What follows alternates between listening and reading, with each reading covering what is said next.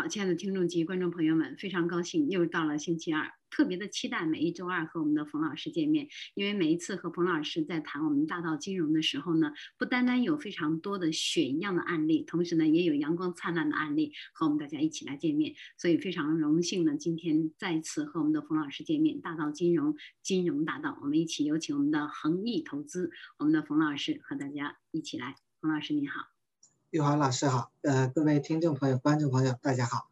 嗯，非常高兴跟大家见面。嗯，是冯老师，其实和非常多的我们的听众和观众呢，呃，今天是我们第十七期了。人家都说了，哎，玉华呀，您您这个和冯老师做了十七期这个节目，和恒益投资做了十七期，我们大家总结了一下，讲主要的几大点，就是说，哎，怎样成功，在成功这个基础上，怎样来提高自己的幸福指数和生活指数、生活质量指数。哎，我说你总结的非常对啊，那我又考了他一下，我说我们讲的主要内容都听了什么呢？三观正确呀，投资三观正确呀，不投机要投资。哎，我说这挺好的啊。然后还有一点呢，就是加影响到加拿大的养老体系。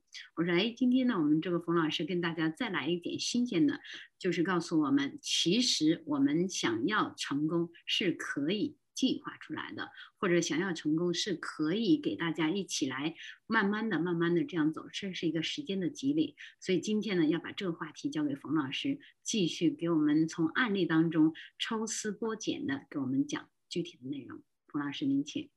嗯，好的。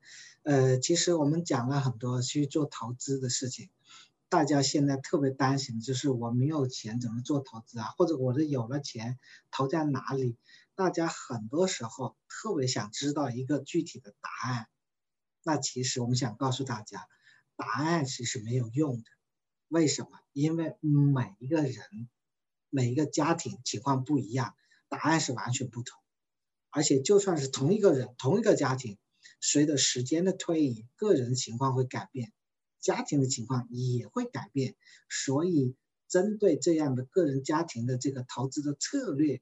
也是会改变，所以我们知道大家都很着急，希望赶快去赚起钱来，这个我们能理解。但是我们讲，真正想赚钱，还是在思维上要做一些升级，真正的从思维上去理解了很多东西，我们的动作才能做得很顺畅，才能做对。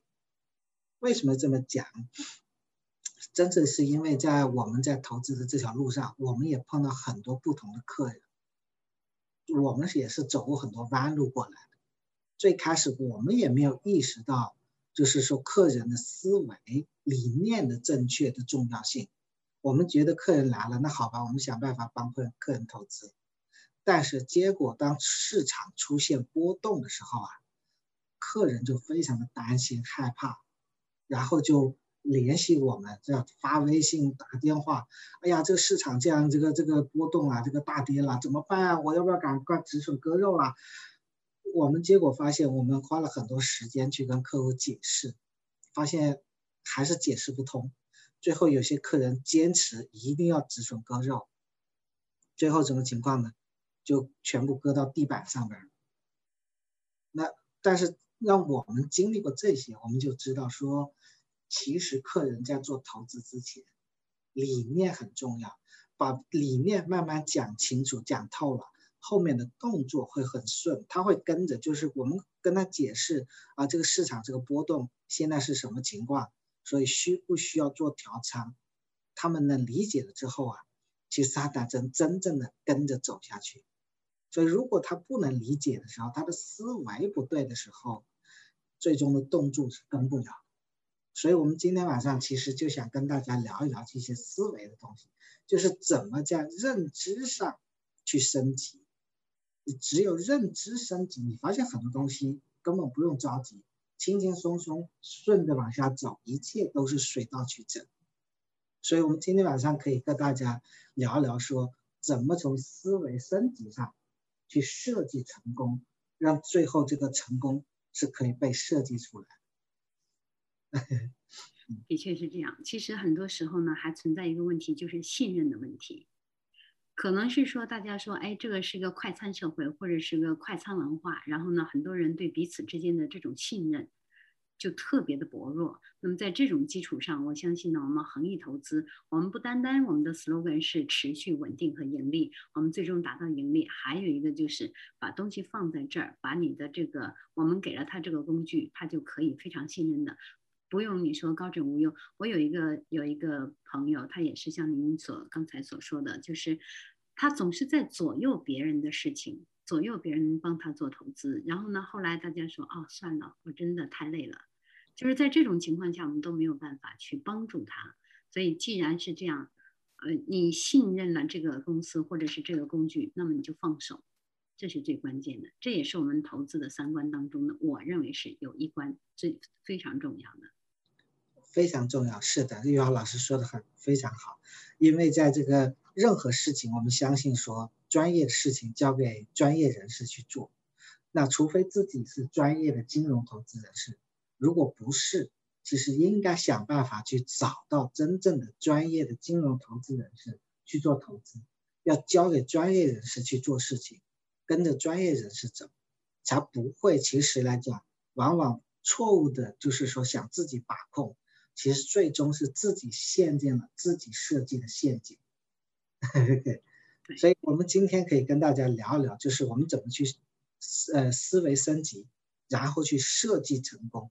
一旦是思维升级了，看东西看清楚了，很多成功就是我们想去赚钱，就会变得很简单。冯老师，这个我特喜欢，设计成功。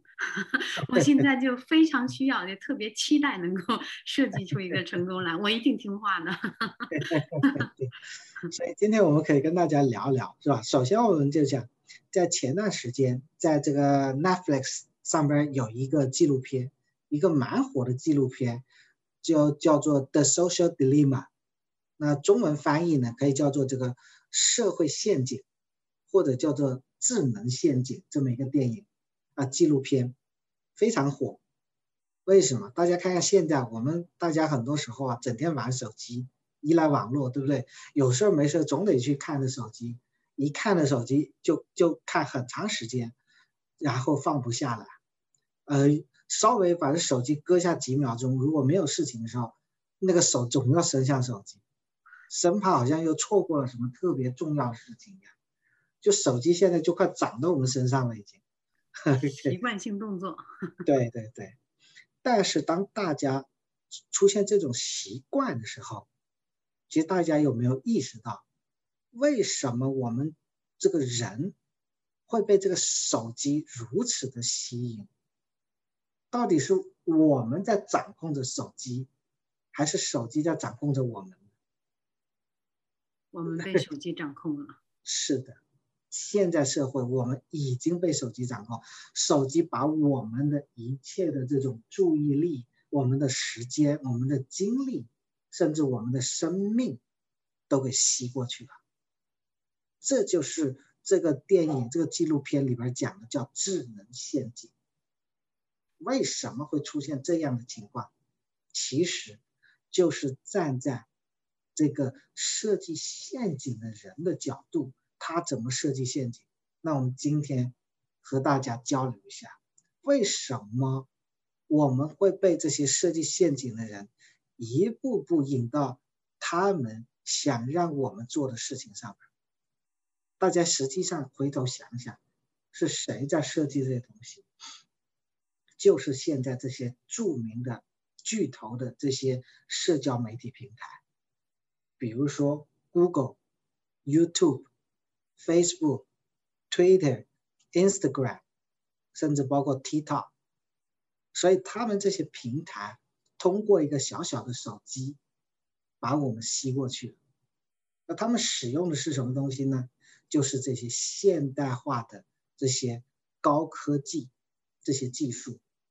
那这些里边包括了大量的这种人工智能，这个大数据运算分析，当然里边结合了很多，比如说现代的这些传媒学、心理学、社会学，所有的一切综合起来之后，生产出一个产品，Google 这个就 YouTube 这些或者 TikTok，大家看到现在的人都是每天好像不看看上 Google，不看看 YouTube。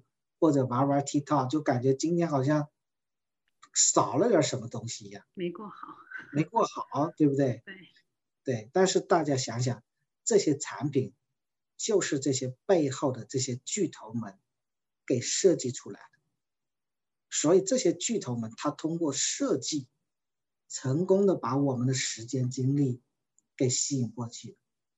其实真的，他们这些巨头设计的产品，就是我们说像 Google，它设计的是这个 Google 的 Search Engine 吗？YouTube 是一个这个这个视频平台吗？到底什么是产品？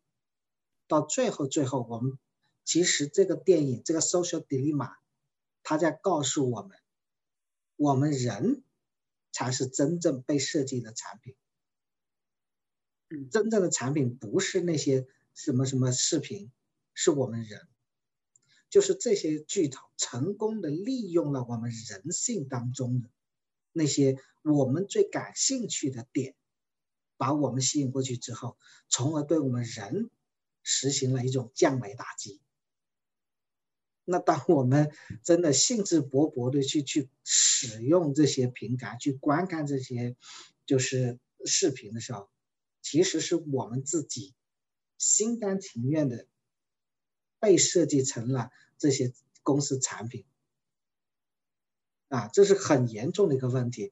而且这些大公司，它利用这些社交平台的这些客户量，是吧？其实大家想想，我们去观看 YouTube 或者 TikTok 哦 TikTok，我们有没有付费？啊我们没有付费。那大家想想，那这些平台，他们从小哪里赚钱呢？其实他们就是把我们吸引过去之后，我们成为了流量，然后就会有大量的广告公司在这些平台投放广告，所以平台赚的是广告的钱。那其实大家想想，广告给谁看？不就是给我们这些观众看的吗？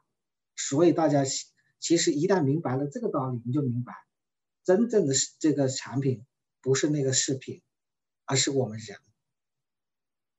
那我们就举个例子，包括像我们 AI Financial，其实我们也在这些平台上打广告。为什么？就是因为我们知道我们的客户都被吸引到这些平台上了，所以我们要找客户去哪里找啊？当然，我们也得到这些平台去打广告去找客户啊。所以我们就会比如说像这个 Google 上边、YouTube 上边去打我们 AI Financial 的广告，去把我们的广告。推放出去，那我可以给大家一个数据，一个大数据统计出来。因为这些平台他们会给我们统计数据，说我们的广告、我们的视频有多少人看。那在这一个月的时间里边，我们 AI Financial 投放的广告，实际上主要是针对我们加拿大的三个省的华人，安省、BC 省和魁北克这三个省的。华人，我们一个月的时间，有超过二十万的人看了我们的广告。我们实际上大家算一下，整个加拿大的华人是一百七十万，所以我们在不到一个月的时间，有二十万的华人看了我们公司的广告，也就是超过十分之一的华人已经知道了我们 AI Financial 这家企业。我们是不是把我们的广告给做出去，让很多人都知道这家企业？那所以，其实当大家去观看这些视频的时候，其实大家自己才是真正的这个这个这个产品啊。所以，因为我们像我们这样的公司在这些平台上投放大量的广告，所以导致这些企业这些巨头们。他们连年的盈利可以说是非常丰厚的，也就导致他们的股票价格是不断的攀升新高，创出新高。我们举个例子，像 Google，现在每一股的股票已经达到两千四百多块钱，啊，所以就是。对对，这就是投资，我们就做投资。我们说，哎，你投哪一个是股票啊？投哪哪个企业啊？那像 Google 这种，它每年的盈利是非常高的，就是因为像我们这样的企业都在给它送钱。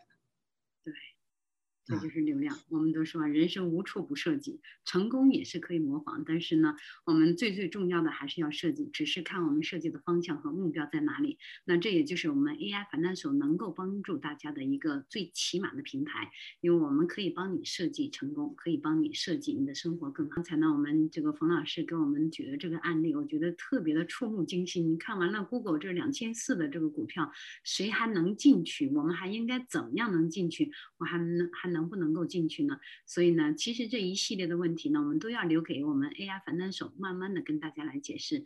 因为我相信呢，随着我们日积月累的这种知识常识的增加呢，我们会了解更多的我们 AI 反弹手关键给大家带来什么，和在这个投资路上以及在生活的这种路上呢，能够给我们引导向怎样的一种这个生活状态，或者你的思想状态以及我们的心理状态。其实我们很多时候都说啊，我这个有钱了我才开心，并不是这样的。我。个人认为是找到一个好的投资方向、投资目标，这是你开心的一部分。那省得你天天在这提心吊胆的去看这个股市，什么 U 型图啦，什么曲线图了，我根本就不用看，交给冯老师。反正你们后面还有研究院，对吧？咱们咱们后面有靠山，谁也不怕。那接下来呢，我们还是要把时间交给我们的冯老师，请您继续给我们讲讲其他的一些案例。我们讲讲中国历史上也有很多的案例。其实这个成功是可以设计出来的，在历史上发生了很多很多这些设计的案例，所以当我们就是学历史，从历史当中去知道，可以看到未来。那当我们需要去做到一些事情的时候，也是可以设计，就好像投资也是可以设计出来。那今天我们跟大家聊一些历史上的案例，就大家都知道曾国藩。啊，是当年这个平定太平天国的呃重要的工程，但是实际大家知不知道，中呃曾国藩其实当年并不想出来去平定太平天国，他其实最终是被左宗棠请出山的，所以那今天我们就和大家讲讲左宗山当呃左宗棠当年是怎么样设计。让曾国藩出山的，其实这就是一个升维思考，最后实现了降维打击的一个过程。那所以我们都知道，像这个晚清四大这个名臣嘛，曾国藩、张之洞、左宗棠、李鸿章这四个人，每个人都在不同的地方有着不同的这种特质特长。曾国藩原来是一个文官。他从来没打过仗，所以他这一生其实他最大的功绩就是镇压太平天国。好了，那我们讲讲咸丰初年，当时这个太平天国已经席卷了半个中国，所以当时整个清朝根本没有任何能力去镇压太平天国，但是想派任何这个官员。说起来怎么样去去围剿太平天国？没有任何一个官员当时胜任。当时在这个湖南巡抚张亮基，他刚当时刚刚上任，他当时在这个左宗棠的帮助之下，临时的击退了太平军，但是太平军只是暂时退了，之后还会卷土重来，所以这个张亮基其实很担心。他希望去找到一个有能力的人，去帮助他，协助他，等于是去，等于是练兵，去招兵买马，希望能抵御住这个太平天国的卷土重来。在当时，大家都认为，无论从资历、地位，还有才干各个方面，曾国藩是最适合的，所以当时就写信去邀请曾国藩出山，去就是平定太平天国。但是当时曾国藩的母亲刚刚去世，所以他在在家守孝，所以他收到这个邀请函，他就说现在是守孝。大家知道古代的人都非常孝顺，对吧？所以他不能出山去接这个事情。但是这个东西很重要，就在于说，如果曾国藩不能出山，根本当时没有人能适应这个位置。所以左宗棠他必须要想办法要能邀请到曾国藩出山。那这里用一句话，就是我们著名的科学家爱因斯坦，他又说一句话：某个层次的问题是很难靠这个层次的思考来解决的。冯老师，这这句话好哲学哟。是的，就是我们要站在一个高度更高的这个角度。对，必须站在一个更高的高度来思考，才可以解决下一个层次的问题。所以这就是我们讲的升维思考。那当时左宗棠他就说，如果你是正常的去邀请这个曾国藩出山，他肯定就不行了，因为这个理由是最最重要，在家为母守孝，是吧？所以左宗棠他必须升维，升维升到哪里去？升到一个，就是这个出山是发自曾国藩内心的，他愿意出山是因为，在这个出山这个行动当中是有他的需求，就是人性，一定要这个出山，曾国藩出山不是因为要去平定太平天国，而是曾国藩的出山是对他自己。有最大利益的，所以左宗棠一定要想办法找到这个东西去说服曾国藩出山啊，所以这样冲击啊，这就是对人性的深刻理解。那所以这个时候，那就想想曾国藩其实当时为什么不出山？其实是因为他害怕他自己没有带过兵打仗，他害怕失败。所以他唐吃呃推脱唐僧，但是如果曾国藩他能就是左宗棠能找到曾国藩的利益所在，能说服曾国藩，那曾国藩最想要的是什么呢？就是成为一代名将，建功立业，这是曾国藩想要的。那所以当时左宗棠就想出了一个套路，啊，有很多东西都是套路。他去想办法去借力，他当时怎么做的呢？曾国藩有个同同乡，也是一个著名的这个清代的这个大官，叫郭松涛。郭松涛他想做事情，他也想依赖这个曾国藩，所以他必须要想办法说服曾国藩出山，他自己才能做事儿。好了，那郭松涛自己他也没有办法说服这个曾国藩。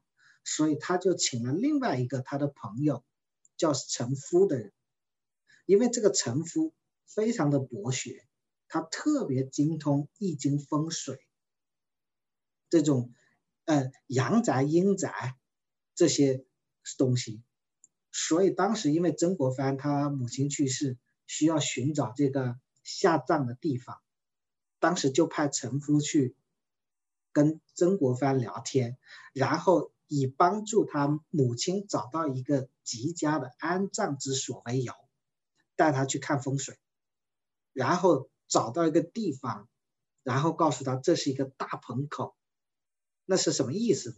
就古代有一句话叫做“葬在龙口出天子，葬在凤口出皇后，葬在大盆口出将相”。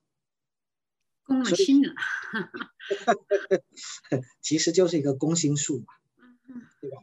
所以说，如果能帮助呃这个曾母找到一个大棚口的这个这个葬身之地的话，那将来曾家就一定有人能入阁拜相。那这个说的是谁？就是说曾国藩嘛。所以把这些话一说给曾国藩听，曾国藩想，这就是我想要的呀。对不对？所以曾国藩当时心里就动了，他就觉得，哎，如果这个他母亲能埋葬在那里的时候，他将来是可以入阁拜相的。所以其实这个臣夫就用这种方法，实际上去开始让曾国藩开始动心了。然后这个时候，郭松涛又来趁热打铁，用激将法。就告诉他，因为在京城当中，这个有两位这个亲王，一个是恭亲王，一个是亲王肃顺，他们都极力的保荐曾国藩出任这个平定太平天国的这个主将主帅。说如果曾国藩不愿意承担这个职位的话，其实也是让这个恭亲王和肃顺亲王两个人感觉，这个就是说他们识人不明，就是他们推荐的人最后推荐的不对，所以这样的时候让这两位亲王其实也担了恶名，所以这是一个激将法，说两边下手，结果让这个曾国藩听了之后。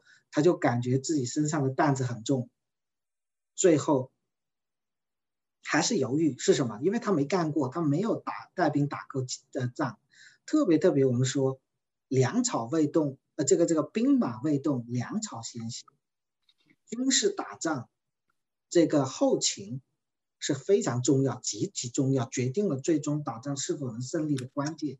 而粮草指的是什么？就是军饷啊。所以他还担心，因为还是有东西不没有齐备。那郭松涛就答应说，他自己可以协助曾国藩去筹集军饷。这一下就可以说是万事俱备。所以这一下曾国藩感觉没有什么可以这个再担心的，终于答应了初三来主持这个团练。啊，最后就。开始后边的事情，我们大家都知道，所以我们从这个事情，我们其实能看出来，当时的左宗棠为了让曾国藩出山，他是就是晓之以情，动之以理啊，最后是他由于这种曾左宗棠的深维思考，他找到他要攻，就是说他要打击的这个目标的关键环节，最终。成功的实现了降维打击，所以我们能看得出来，左宗棠设计曾国藩出山，这这个成功就是被设计出来。那其实像这样的设计这种方案，可以用好用在任何的通往成功的设计当中。嗯，其实冯老师，您刚才讲的这个让我感触特别深，我觉得在我们的生活当中也是这样的。不是说你想要幸福或者你想要好的生活质量，你就在等待。我们也一样可以来设计出来。比如说，我们这个怎么样设计你未来的养老？怎么样让你的这个投资的三观是正确的？只要有一个正确的这种领导。或者正确的这种引引导给大家就是非常好。其实我们在听历史的时候呢，我们找有益的事情，让自己能够安心一些。看到人家设计这一步一步怎样走的，我们不论是从中国历史或者是世界历史当中呢，我们都可以深度去挖掘一些人生的意义。有很多人说，哦，我现在有钱，我现在花，老了之后我不管怎样。但是有没有考虑到，等我们老了之后，在我们再拿政府的这个资金来去管理我们老的时候生活的时候，那我们的下一代，我们下一。一代的下一代，他们又应该面临着怎样的生活困境？所以这个呢，都是我们大家应该去值得考虑的。而且很多人说啊，我不管了，这次我这个一个月我的投资我就盈利了多少多少，我这个下个月我不管了。那你有没有想到你以后怎么办呢？其实很多时候呢，我们站在更高的一个维度上来去看事情呢，我们未来的投资的意义就更加深远一些。就不是眼前投资。其实刚才冯老师您讲的这个点呢，就是他呃兵兵未动，但粮草先行这一点呢，跟我们这个恒益投资是一样的。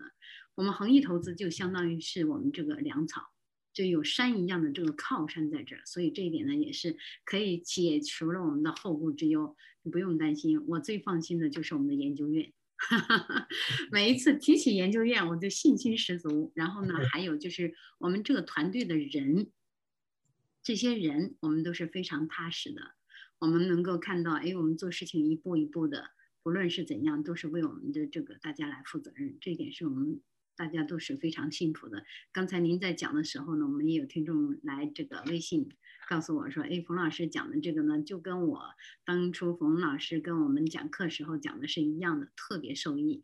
他说，不单是在投资方面、生活方面、人生方面，这个家庭啊等等各个方面都用得上，所以太棒。刚才我们冯老师给我们讲了中国历史上发生的这个，其实呢，成功是可以设计出来的。那么现在呢，我们放宽一下我们的这个眼界，然后我们走到世界历史当中来看看其他国家他们都是怎样的一步一步的让更多人。然后在投资或者在生活方面呢能够得到益处。所以现在呢，我们还是同样把时间交给我们的冯老师，给我们讲一讲某一家族他们的崛起是怎样的一种历径。有请冯老师。好的，那我们大家知道，在金融市场里有一个家族是非常有名的，叫罗斯柴尔德家族。那今天我们就和大家讲讲罗斯柴尔德家族的崛起。那刚才我们讲到说，升维思考，降维打击，这个模式很重要，而且可以说这个模式是百搭模式，用在哪里都可以适用，在政治上、军事上、生意场上，在金融世界里，真的可以说是司空见惯。那就像英国的这个罗斯柴尔德家族，他是世界上最有钱的家族。甚至我们都可以说，他其实控制着全世界，所以大家都很想知道，像这样的家族，他怎么能这么有钱呢？我们一直在讲投资，对不对？那我们今天就来讲讲这个最有钱的家族，他们当时是怎么发家的？其实，他们用的就是我们今天跟大家讲的这种设计，一种升维的思考，而后实现的降维打击。一旦你把这个东西看懂了，在任何地方其实都能使用。那我们今天要讲讲他的家族，就要回到在这个一八一五年的非常著名的拿破仑滑铁卢战役，因为在当时欧洲所有的人都在关注着这场战役，包括罗斯柴尔德家族也不例外。为什么这场战役重要？是因为这场战役关注关关注呃这场。战役关系着整个欧洲大陆之后的命运和前途。如果法国的拿破仑胜了，那欧洲大陆的主人就是法国；而如果英国胜呢，那英国将主导整个欧洲世界。所以这是一个决胜、决战的这么一场战役。好了，那对于罗斯柴尔德家族来讲，他们当然也非常关注这场战争的最终的结果，但是他不是仅仅只是看热闹、看新闻，他们在想，我们如何利用这场战争来让自己能实实在在受益呢？这个就是设计了。OK，啊，所以利用这些历史上的这些事件，最终让自己受益，所以。其实他们为了等寻找这样的机会，他们在很早之前，其实他们很有远见，就开始建立自己的这些战略情报收集快递系统，而且成立了数目庞大的这些代理人机制。这些人这些政治的情报穿梭在伦敦、巴黎、呃法兰克福这些大城市之中，迅速的传递消息，也就是。说的信息就是金钱，在当时，在一八一五年已经被罗斯柴尔德家族可以说发挥的淋漓尽致。好，那实际是什么情况？我们来看一看，在当时这个战争打得非常激烈的时候，我们现在倒回头去知道，当年战争结束的时候是当年的这个六月十九号，在。这个六月十九号之前，整个战场传出来的信息，都是一边倒的说，拿破仑最后会胜利。而且实际在战争当中，拿破仑的确占尽了先机，所以英国其实基本上到最后根本就顶不住了。所以整个世界其实当时都已经做好了法国会胜利的准备。英国最后会输掉，那好了，这就是一个很重要的东西是什么？它会影响金融市场。如果英国输掉了，那英国的国债将变成垃圾，对吧？所以对金国的影响，对金融的影响是很大的。所以大家很多人已经知道这样的消息，但是这个世界就是有些时候就是很神奇的。所以，当战争结束，六月十九号那一天，最后结束的时候，居然最后是英国胜利，而拿破仑失败。好了，这个事情对于金融有什么影响？就是因为我们刚才讲的这个罗斯柴尔德家族有一个庞大的信息传递系统，所以他们迅速的知道了最终的战役结果是英国胜了，而法国输了。他们迅速的将这个信息通过他们的情报系统传回到英国这边来。OK，当时罗斯柴尔德家族的这个老三叫 Nathan。当他收到了这个最终的战报时候，他迅速的策马，直奔伦敦的股票交易所。那其实这场战争可以说是成千上万的投资者的一个巨大的赌博，因为赢了真的是可以获取巨大的空前的财富，而输家可以说是满盘皆输。所以在当时，这个伦敦股票交易所里边的空气可以说是紧张到了极点，所有的人都在等待着最终战争的结果。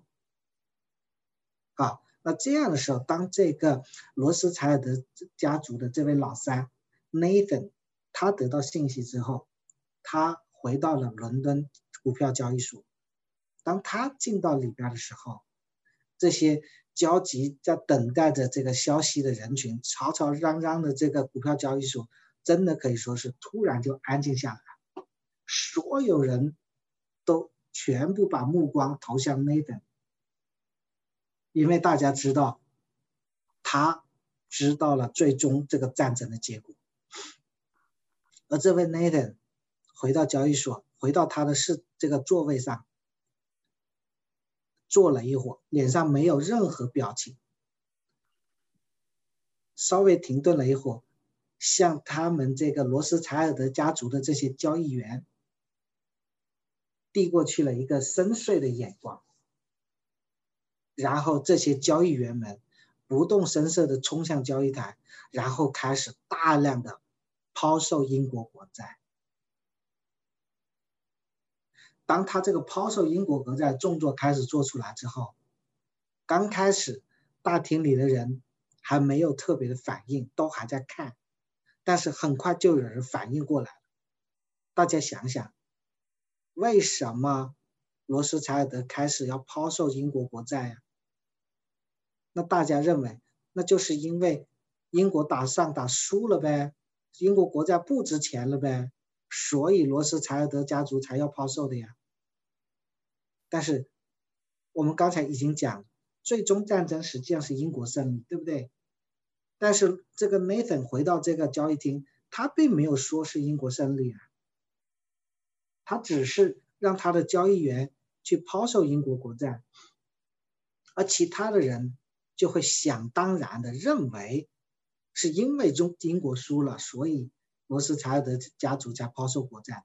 所以大家疯狂的跟着开始抛售，然后这个时候英国国债可以说是悬崖式的跳水往下崩塌，所以最低的时候，英国国债的面值只剩下百分之五了。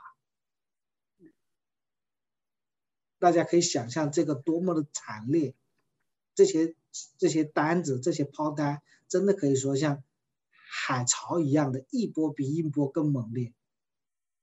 所以整个英国国债真的是当天就崩塌了，是吧？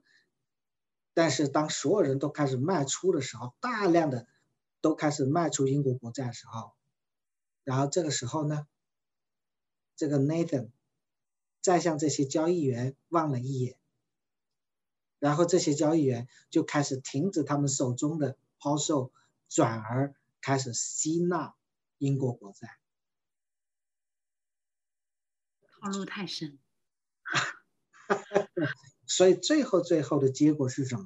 最后的结果是，经过这一役战争，这一役是什么？不是指的是滑铁卢战争，而指的是英国国债被抛售，然后重新转手的这一场战争，也就是大量的英国国债，其实都转到了罗斯柴尔德家族手里。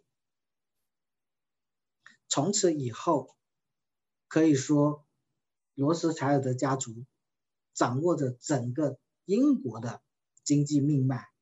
为什么？因为他手上持有大量英国的国债，大家想想，那债权人呢？什么叫债权人？就债主啊。那也就是说，罗斯柴尔德家族实际是英国真正的债主，就是英国实际上是为罗斯柴尔德家族服务的。所以就是这一场战争出现了这么样的一个历史性的转折。所以到了今天，为什么罗斯柴尔德家族成为全世界最有钱的家族，甚至可以说他控制的全世界？他就是经过一场一场类似这样英国国债的战役，这种看不见硝烟的战役，但是却是尸骨累累的战役，多少人因此可以说是倾家荡产了，因为这个国家的这种就是悬崖式的跳水，很多人都真的是割肉，我们说割肉割在地板上都不止。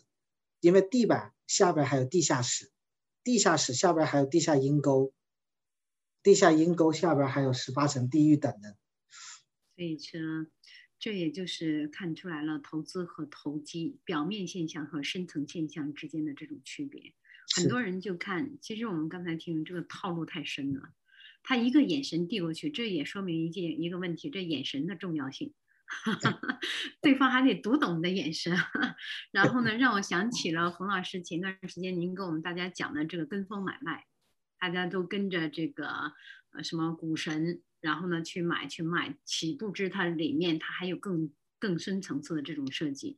而且冯老师您刚才讲的这几个呢，我帮助我们的这个各位听众和观众呢一起来总结一下几大点呢。第一是信息，信息的重要性，你怎么样能够拿到这个信息的准确性和重要性以及它的及时性？然后讲到及时性呢，就是时间时不待我。我说哦，现在我不着急，我还年轻着呢，我现在不需要理财，我现在先玩或怎样。但是你没有想到，时间一下子一下子就过去了。等我们要理财的时候，我们可能遇到另外的一些借口。另外呢，还是远见，就是你的目标方向在哪里面，这一定要设计好。还有一点呢，就是决策。你是否能够下这个决策？那么，当你下了这个决策之后，别人在帮你的时候，我们应该怎样来尊重这个这个社会走向，或者是投资走向，以及这个历史各个方面的走向？因为我发现嘛，冯老师，我们做投资的不单单是了解投资这一点内容，这一块内容方寸之间，我们还要了解更多的政策啦、政府政策啦、国际关系啦，然后世界历史啊等等等等各个方面的东西，里面的学问特别大。这就为什么您后面有这个靠山，有咱们的研究院。对，不过也没有，不过也没有关系。我觉得好像是大家一走进我们恒益投资，就有了一种保障。这种保障是从心理的这种保障和从我们资金经济方面的保障，这也特别难得的。对，今天听完这历史，我发现我我估计有非常多的人会给我们提问题的。冯老师，做好准备，下周回答问题吧。非常欢迎大家的问题。对，好，其实呢，我们的这个出发点呢，所有的目标都是希望大家能够好好的来审视你究竟是投资还是投机。其实我们的出发点都是为了大家好，能够保障你长远的这种利益。所以呢，这是最关键的一点。这也就刚才所说的这个。决策和远见的问题，朋友们，刚才呢，我们听了中国历史和英国历史，我相信呢，还有更多的世界历史各个方面呢，我们的冯老师都可以跟大家一起来分享。因为分享的主要目的呢，就是来帮助我们建立一种信心。这种信心的建立呢，是对我们自己未来，或者是可以影响到我们几代人的生活质量的这种信心的搭建。因为搭建起来之后呢，你会觉得，哎，其实呢，投资也没有那么麻烦，也没有那么累。关键是呢，我们要找。这一个一个投资的平台，那么现在呢，我们大家就一起走进我们恒益投资，来了解一下我们恒益投资这个平台到底能够给我们提供什么样的，或者是怎样的一种投资理念以及我们的投资方向。所以现在还是要把时间交给我们的冯老师，您请。好的，那我们刚才和大家交流了两个案例，是吧？一个是这个左宗棠，这个。运用这个升维思考、降维打击来请这个曾国藩出山，然后之后说的是英国的罗斯柴尔德家族通过这个信息不对称，最后让自己成功的就是变成了现在世界上最富有的家族。他们所有使用的东西，就是他们对这个世界的认知和理解的这种深维思考，然后的降维打击，所以导致我们说，在投资的这条道路上，庄家最后的胜利实际上是铁板钉钉的一个事情。那我们讲这些，我们讲成功是可以设计出来的，成功也是可以复制的。既然在历史上有这么多这些人事件，他们。成功的用各种方法，最后实现他们的目的。那到了我们今天的这个投资的道路上，我们可不可以去设计自己的成功呢？那今天，我想用我最后是用我自己的真实的经历，来和大家讲讲我这个恒益投资系统是如何建立起来的。那如果有一些朋友，如果以前听过我们的讲座，或者知道我的一些经历的时候，就会知道，我经常都会跟大家说，我有过三次破产的经历，是非常惨痛的。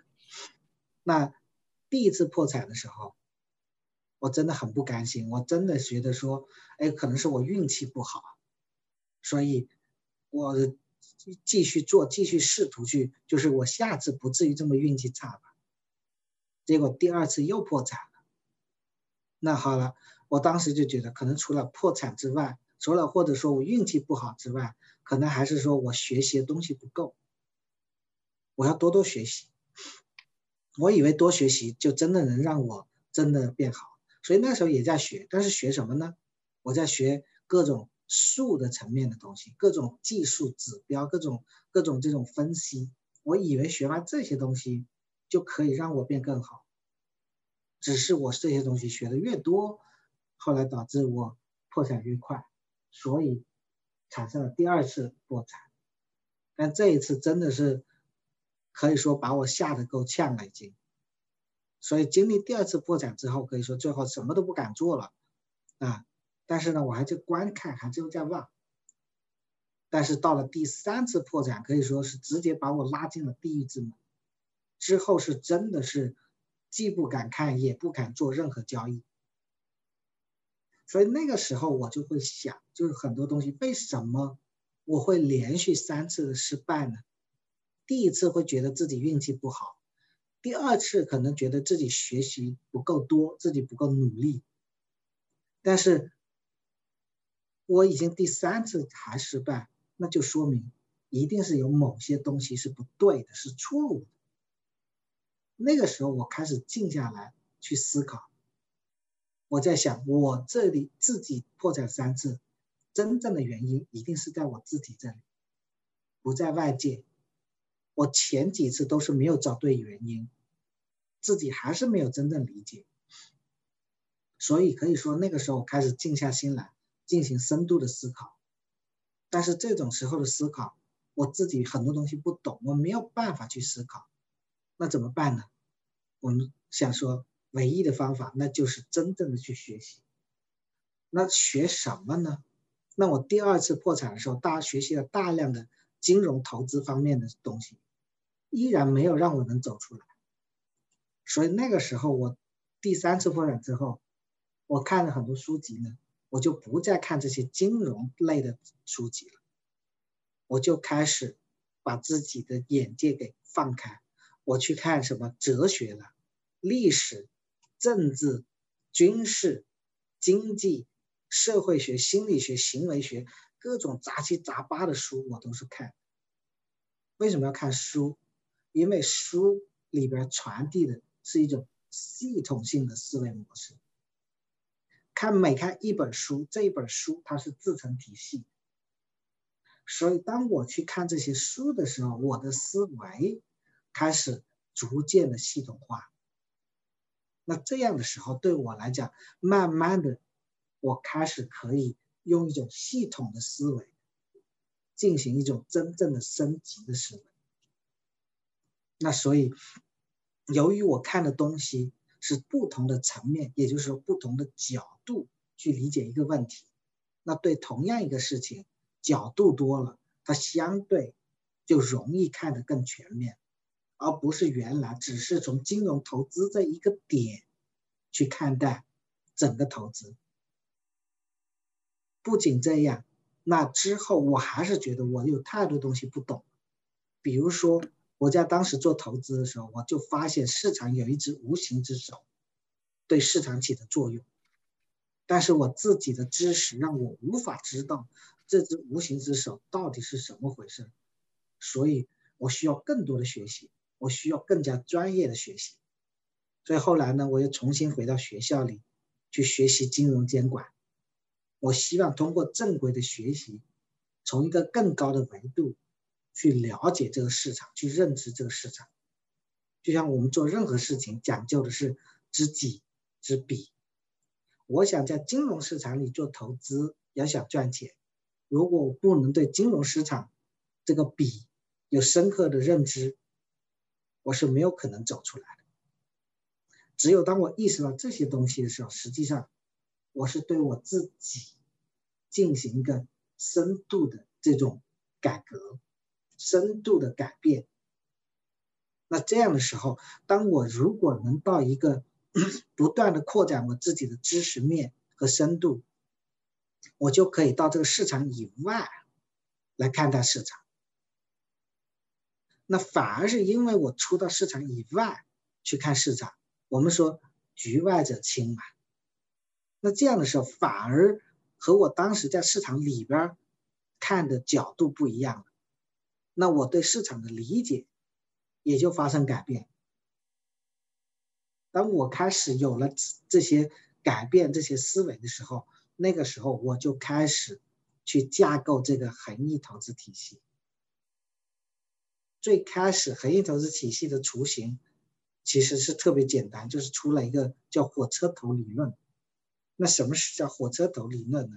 其实就是我投资的时候，慢慢的就不再去投到那些小的股票，我们所谓叫做 penny stock，那种那种就是很便宜的股票，因为让我意识到，很多时候当我买这些便宜股票，涨可能涨得很好，跌也跌得很惨。而如果我把钱去买那些火车头，就是龙头股票，会出现一个什么结果？我为什么会投龙头股票呢？因为就是我对经济有了一个全新的认知。我知道在这个世界上，经济的发展，它靠的是一些主要的行业，而这些主要的行业里边，它是有一些主要的企业，所以这个经济是被这些主要的行业里边的主要企业所带动。如果我能跟着这些主要的行业里边的主要的企业往前走，那其实我的投资能赚到钱是一个必然的结果。而当我去投这些小的股票、这些企业的时候，它其实有巨大的风险，就是不确定性，因为这些小的企业是不是将来能做好、将来能赚钱，它是一个不确定的因素。其实这就是风险。也许他做好了赚钱多，但是很多小的企业其实最终是都是倒掉倒闭的。那如果我把钱投到小的企业，也就是说我最后亏钱的概率实际是非常之高的。而当我投到这些大型企业，他们带领的社会经济向前发展，我这个亏钱的概率几乎为零。为什么这么说？因为。如果大的企业最后都不行，都倒掉了，我只能说，那小的企业更加的惨，因为整个社会的经济是由这些大的企业带领着前进的。那这些绝对不是因为我天天在市场里边天天盯着那个 K 线图能知道，我知道这些，恰恰是由于我跳出去深维去思考之后。才能回头去进进行降维打击，才能理解到这一点，才能开始有这个火车头理论的出现，才能开始去真正的架构我们这个恒益投资系统。所以我用自己的一个经历，其实告诉大家这种深维思考的重要性，因为大家都想实现降维打击，但是你如果没有深维思考，降维打击是不可能实现。而要实现深维思考，其实就是要知识面要足够的宽广，足够的博大，才有可能实现。所以，一旦知识面足够的宽广和博大之后，你就发现想去设计成功，就开始变得可行了。就像我们今天跟大家讲的这两个案例故事，也就是当时我在读书学习的时候学来。我发现哦，原来他们是这样去设计这个最终想要达到自己目的。那所以我就回来，能不能设计？我想赚钱在金融市场里。我能不能设计一下，让自己在金融市场赚钱呢？然后最后形成了这个投资体系。所以这也是特别难得。其实这也是为什么我们的冯老师，我们每一期跟大家讲呢，都是在做基础的这种知识的这种普及。因为这种普及呢，对于我们每一个人来说，我们重新从另外一个角度去认识经济。去认识投资，去认识投机非常重要。而且呢，刚才呢我们讲到，其实我们一直在说恒益投资，我们秉持的就是大道至简。其实质检它是怎样？简单的，我们就是看这个市场到底是怎样的，然后呢，我们听从这个政策，有远见的去进行。而且呢，投资也要质检，你不能胡思乱想。今天看着哎这个股挺好的，明天看那股也挺好的，每一天就站在这个山头望着那个山头高。这呢，也就是要简单我们的思维，然后呢还要干净的设计，因为。我们恒益投资有这样一个特点，我们不知道每一个人每个人的情况都是不一样的。你来了之后呢，我们要给你 individual 的这种的，就 custom made 一个一对一的这种的。另外呢，我们的目标一定要准确。很多时候我们都说，哦，我我喜欢这个。